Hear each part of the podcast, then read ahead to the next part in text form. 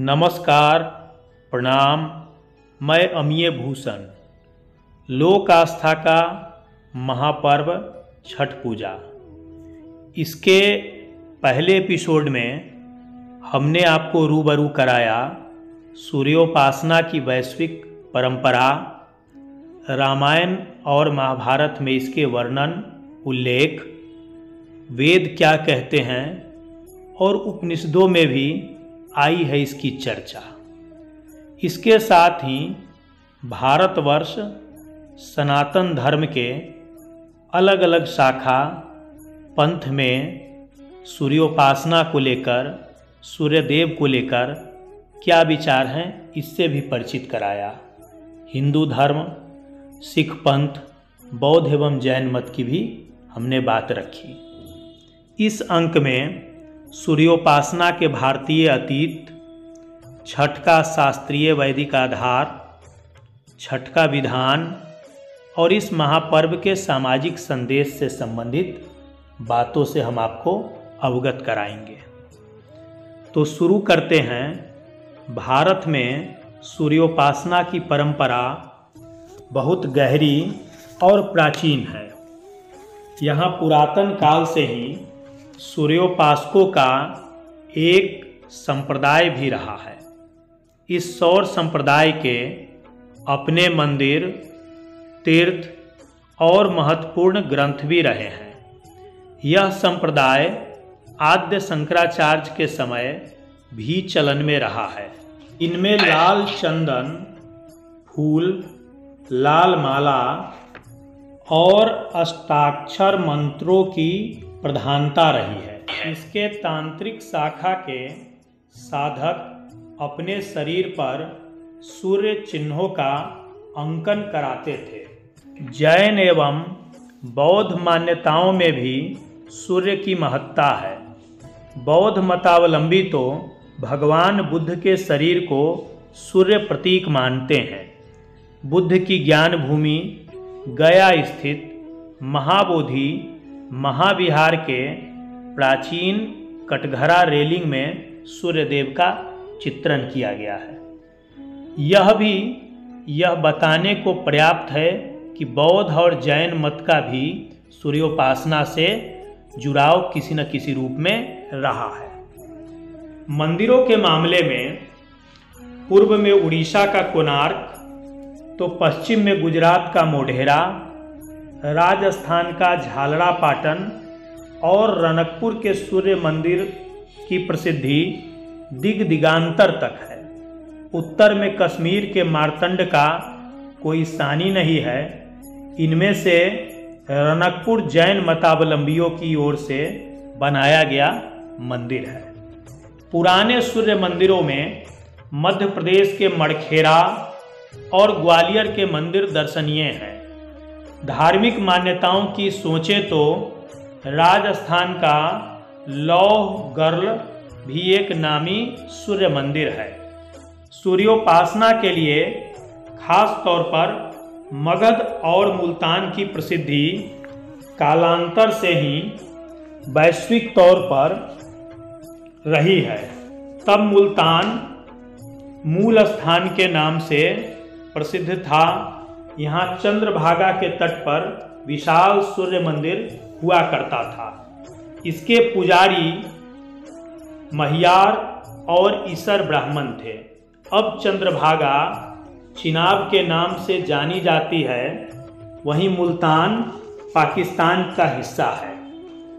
बात अगर मगध की करें तो निर्विवादित रूप से सूर्योपासना का सबसे बड़ा पुराना जागृत और जीवंत केंद्र मगध है। इसकी प्रसिद्ध नगरी गया को आदित्य हृदय क्षेत्र कहा जाता है। यहाँ सूर्य किरणें संसार के किसी भी अन्य नगर से अधिक मिलती हैं। ज्योतिषीय गणना का विचार करें तो यह सूर्य से 90 डिग्री के कोण पर सीध में अवस्थित हैं। अगर सूर्य से पृथ्वी को एक सीधी रेखा खींची जाए तो वो निश्चित ही गया को आकर मिलेगा। ऐसा खगोल विदों का मत है। वास्तव में मगध, मग शब्द से व्युत्पन्न है, जिसका अर्थ सूर्योपासना है। यह नाम इसे छोटी पहाड़ी और छोटी छोटी नदियों वाले भौगोलिक संरचना के नाते भी मिला है। यहाँ के बोध गया में चार अश्वों द्वारा चालित सूर्य देव की प्रतिमा एक बौद्ध स्तूप से प्राप्त हुई है। यह सुंग वंशकालीन मूर्ति ज्ञात सूर्य प्रतिमाओं में विशिष्ट है। वहीं मगध क्षेत्र में अब भी सैकड़ों पुरातन सूर्य मंदिर खड़े हैं। इनमें देवार्क, वरुणार्क, उमार्क, लोलार्क, आग्न्यार्क पूर्णार्क और देव वरुणार्क है। इनमें से देवार्क अब देव उमार्क, उमगा तो वरुणार्क, वारुण नाम से जाना जाता है। ये बिहार के औरंगाबाद ज़िले में अवस्थित है। अग्न्यार्क, अंगारक नाम से प्रसिद्ध है। यह नालंदा ज़िले के जहानाबाद सीमा पर अवस्थित एकंगर सराय में है।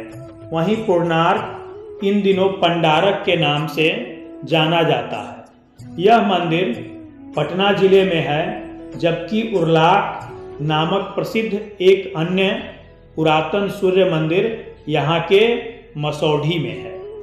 देव वरुणार्क भोजपुर ज़िले में अवस्थित सूर्य मंदिर है। ये सभी मंदिर कला के सुंदर नमूने हैं। ऐसा ही एलार्क टंडवार्क हंडार्क और खंडिकारक मंदिर भी हैं। हंडार्क नवादा ज़िले में अवस्थित पुरातन सूर्य मंदिर है, गया का दक्षिणार्क और टंडवार्क गया के प्रसिद्ध पुरातन मंदिरों में है। इनमें से टंडवार्क टंडवा पर्वत पर स्थित है। नालंदा के बालार्क सूर्य मंदिर की चर्चा, प्रसिद्ध चीनी यात्री वेन सांग ने की थी। इन दिनों यह बड़गांव नाम से जाना जाता है। देव और बड़गांव सूर्य मंदिर बिहार के प्रसिद्ध देवस्थान है। कार्तिक माह के छठ पर्व पर केवल देव में ही करीब 20 लाख श्रद्धालु आते हैं। जहाँ तक भारत में सूर्योपासना के प्रचार हेतु साक द्वीपियों को श्रेय दिया जाता है तो यह नितांत मिथ्या है। मंत्र महान ग्रंथ, मूर्ति और मंदिर केवल और केवल भारतवर्ष की विशेषता है। वेदों से समानता के बावजूद ईरानी ग्रंथ, जेद अवेस्ता बिल्कुल पृथक है। ईरानी और भारतीय सूर्योपासना पद्धति में भी अंतर है। हाँ समय के साथ सात द्वीपी भी भारतीय सूर्योपासना को अंगीकार करते गए। किंतु ये उनके द्वारा चलाई परंपरा नहीं है। ये तो खगोलीय, ज्योतिषीय दृष्टिकोण से सूर्य और कृतिकाओं के प्रभाव दृष्टि वाले मगध से प्रारंभ हुआ है। समय के साथ इसका प्रचार भारत की भौगोलिक सीमाओं के पार तक होता रहा है। बात साक द्वीपियों के मगध आने उनके मगध से जुड़ाव की हो तो सर्वाधिक पुराना प्रमाण बारहवीं शताब्दी का है। यह बिहार के नवादा जिला अंतर्गत गोविंदपुर नामक ग्राम से एक शिलालेख रूप में प्राप्त हुआ है। ऐसे कई ऐतिहासिक तथ्यों का उद्भेदन पुरातत्वविद, इतिहासकार डॉक्टर आनंदवर्धन अपने पुस्तकों में करते हैं। छठ पर्व पर केंद्रित उनका एक आलेख, Chhath Puja, Ganga and ceremonial songs नाम से Ganga the river of Sanatan civilisation नामक शोध पत्र में प्रकाशित है। इसमें सूर्य पूजा और सौर मंदिरों की विशद चर्चा आई है। बात छठ पर्व के शास्त्रीय वैदिक आधार की करें तो वास्तव में वैदिक सूर्योपासना ही समय के साथ लौकिक परंपराओं में घुल मिलकर एक नई परंपराओं के रूप में सामने आई है। इसे ही हम लोक आस्था के महापर्व छठ के रूप में जानते हैं। यूँ तो यह वर्ष में दो बार चैत्र और कार्तिक मास में आता है, किंतु इसमें कार्तिक माह का छठ पर्व अधिक प्रसिद्ध है। अगर इसकी दार्शनिक व्याख्या करें तो यह कल्याणमय शिव और प्रकृतिमय पार्वती तत्व के मिलन से नव सृजन की बेला है। यह समय पृथ्वी के बीज धारण और जनन का भी है। यह रक्षण और जनन सूर्य की सहायता से छह कृतिकाओं के द्वारा संपन्न होता है। इस नाते कार्तिक के कृषि को रवि और चैत्र में बोई फ़सल को गर्मा कहते हैं। यह संपूर्ण प्रक्रिया सूर्य और कृतिकाओं के सहचर्य का परिणाम है। इस सृजन के लिए सूर्य मौलिक और कृतिकाएँ सहायक शक्ति हैं। ऐसे में प्रकृति पूजक समाज के बीच एक नया पर्व प्रारंभ हुआ। इसमें कल्याणमय सूर्य और प्रकृति की उपासना है।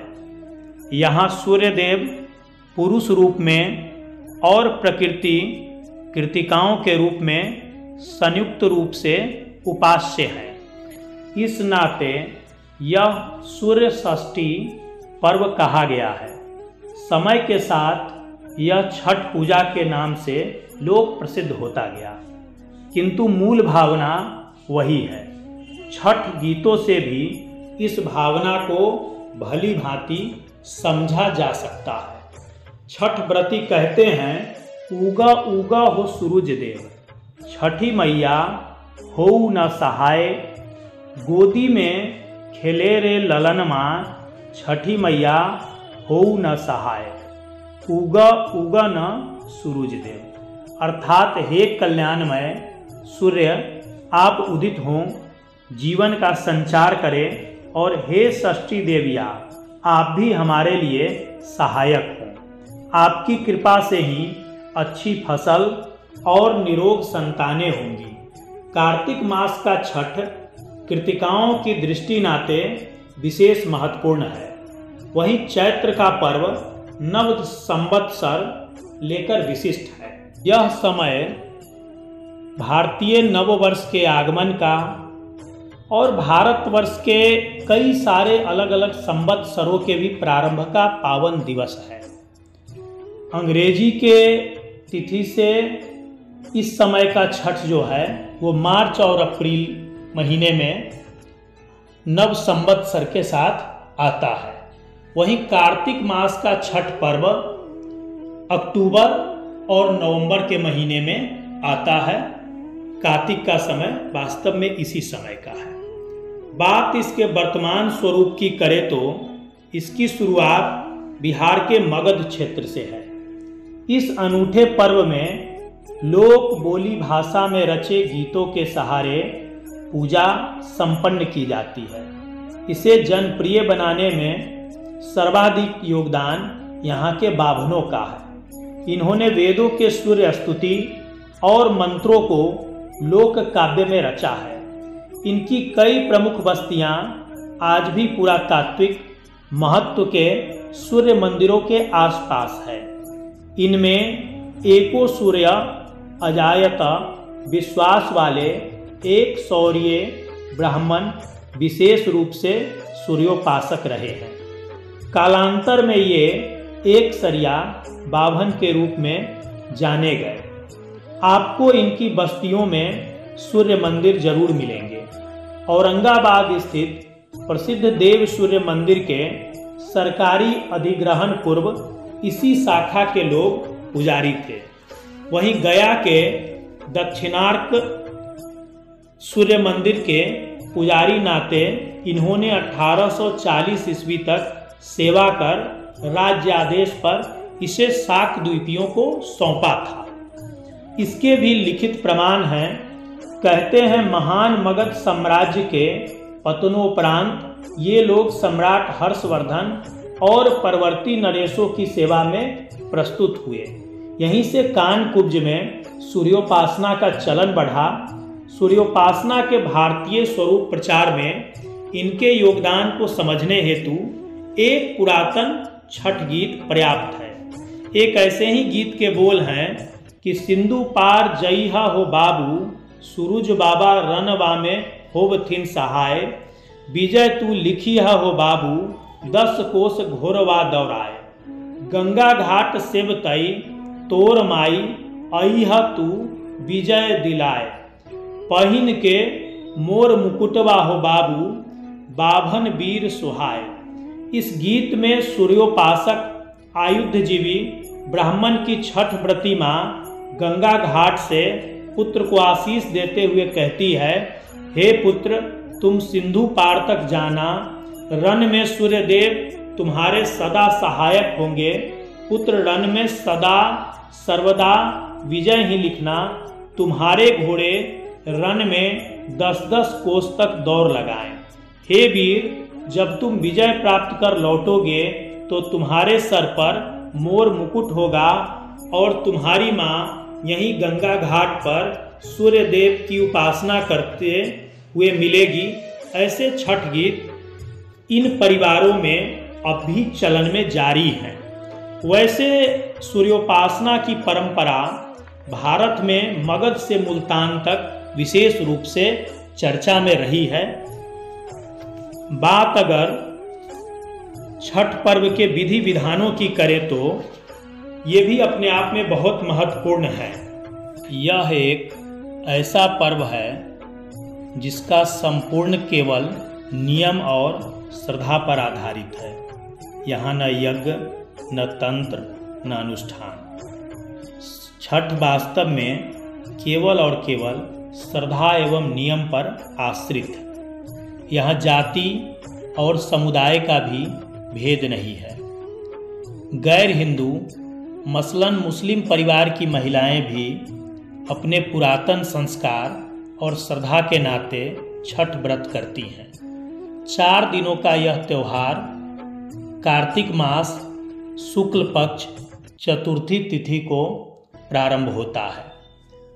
और यह इसी कार्तिक मास शुक्ल पक्ष के सप्तमी तिथि को समाप्त होता है।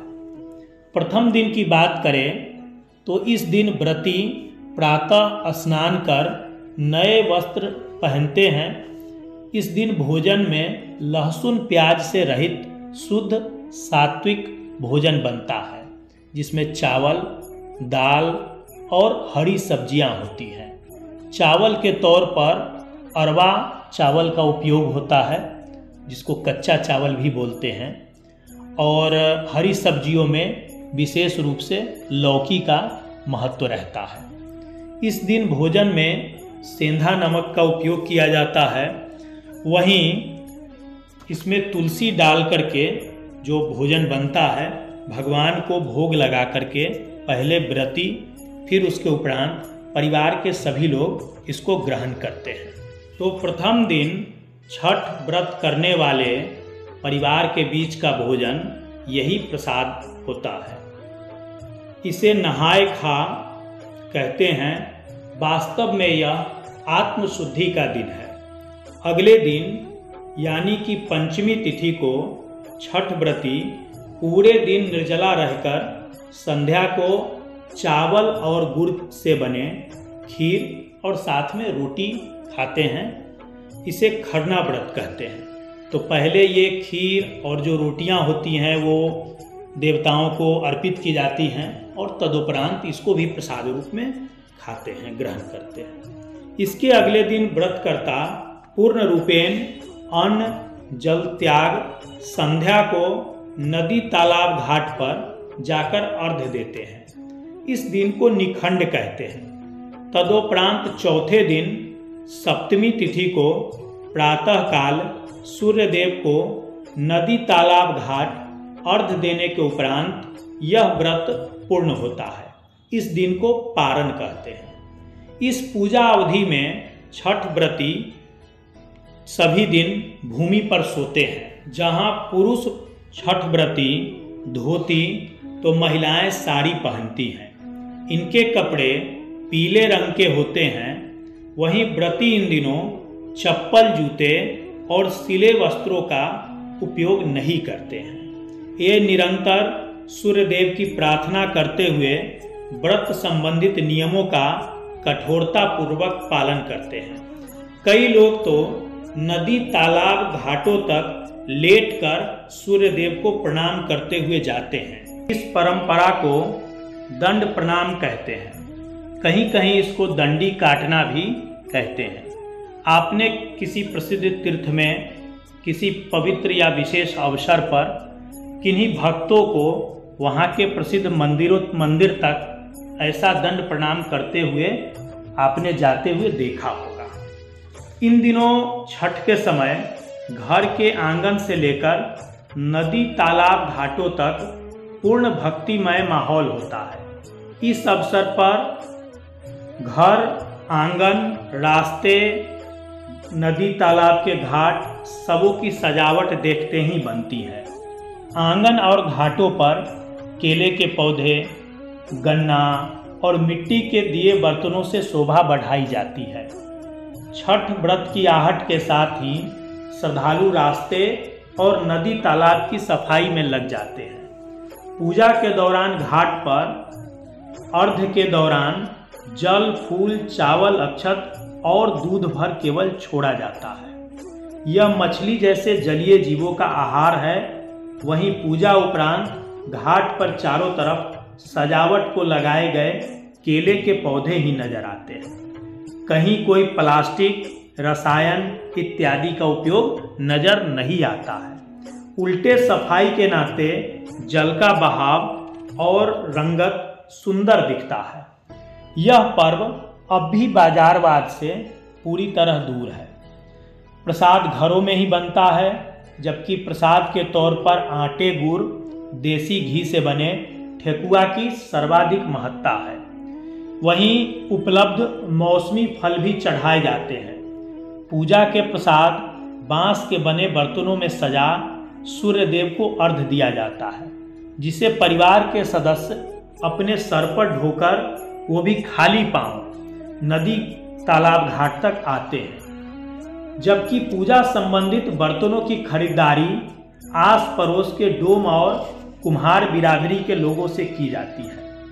यह पर्व सामाजिक जुड़ाव का भी पर्व है। तो यह पर्व बिना किसी डोम और कुम्हार समाज के व्यक्ति के सहयोग के पूरा नहीं हो सकता है।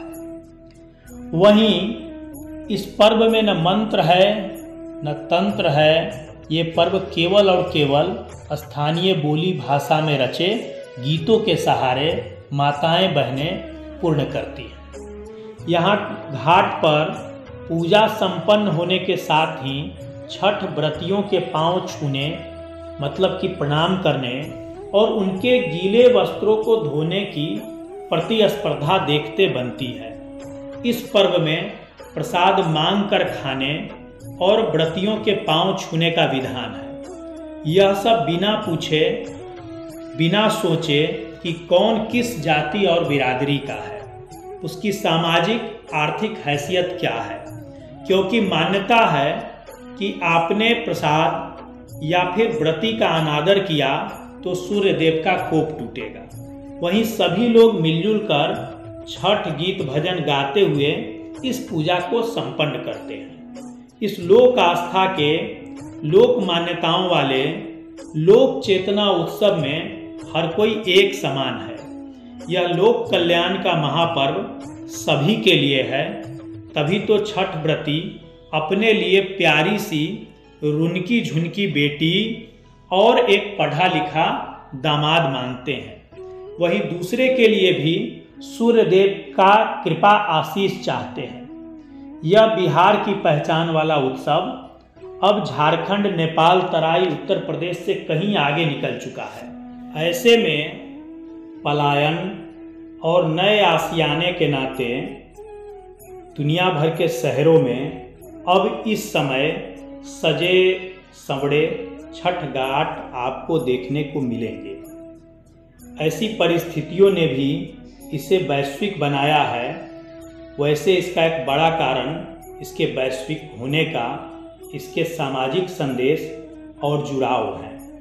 वहीं इसका सीधा सरल विधान और मिट्टी की मिठास लिए छठ गीत भी लोकप्रियता के इसके अन्य प्रमुख कारण हैं। बस आवश्यकता ऐसे मंगल पर्व के प्रचार की है, यह सूर्योपासना के अतीत वाली दुनिया भर के जातियों को सनातन संस्कृति और भारतवर्ष से जोड़ने का एक सार्थक उपक्रम भी हो सकता है। मुझे लगता है हमारी यह प्रस्तुति लोक आस्था का महापर्व, छठ पूजा, निश्चित ही इसने आपकी जिज्ञासा, आपकी शंका, छठ पर्व को लेकर भ्रम और भ्रांति सबों को इसने दूर किया होगा। धन्यवाद हमसे जुड़ने के लिए। आपको अगर ये पसंद आया हो तो हमारे कमेंट बॉक्स में जाकर के ज़रूर अपनी टिप्पणी दें। और आगे भी ऐसे हमारे सनातन आस्था के पर्व, उत्सव, तीर्थ, मंदिर और अन्य विषय जो हमारी सनातन परंपरा और भारतवर्ष से जुड़ी हुई हो, से अवगत होने के लिए आप हमसे जुड़े रह सकते हैं। धन्यवाद, प्रणाम, नमस्कार, मैं अमीय भूषण